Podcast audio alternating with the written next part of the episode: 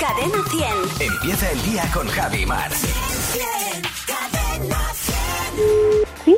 Hola, muy buenos días. Le llamo del Instituto de Estadística Cárpatos. ¿Con quién hablo? Eh, con Ana. Hola, Ana, ¿qué tal? Hola, muy bien. En las comidas del hospital nunca hay jamón porque ya está curado. Supongo. sí, supongo. Ya, ya podían poner un poquito, Un ¿no? poquito, sí, sí, un poquito. ¿Qué le parece que los médicos hayan descubierto que en realidad antihistamínico? Pues me parece fatal.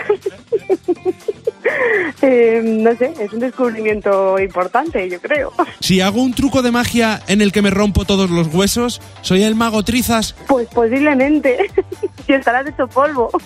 Si un médico no para de enviarte flores a casa, es médico florense. totalmente, totalmente. Si te van a operar y te duermen de un raquetazo, ¿ha sido el anestenista? Sí, sí lo ha sido, sí. Ay, lo ha sido muy fuerte. Si llamas a Pedro Sánchez y está viendo las obras de teatro de fin de curso de sus hijas, ¿es el presidente en funciones? En funciones, sí.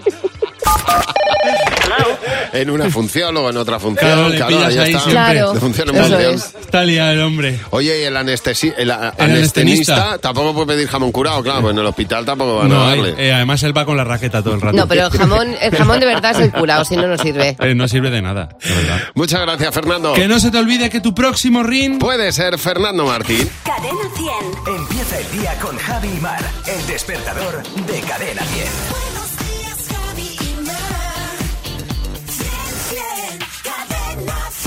Los sábados también.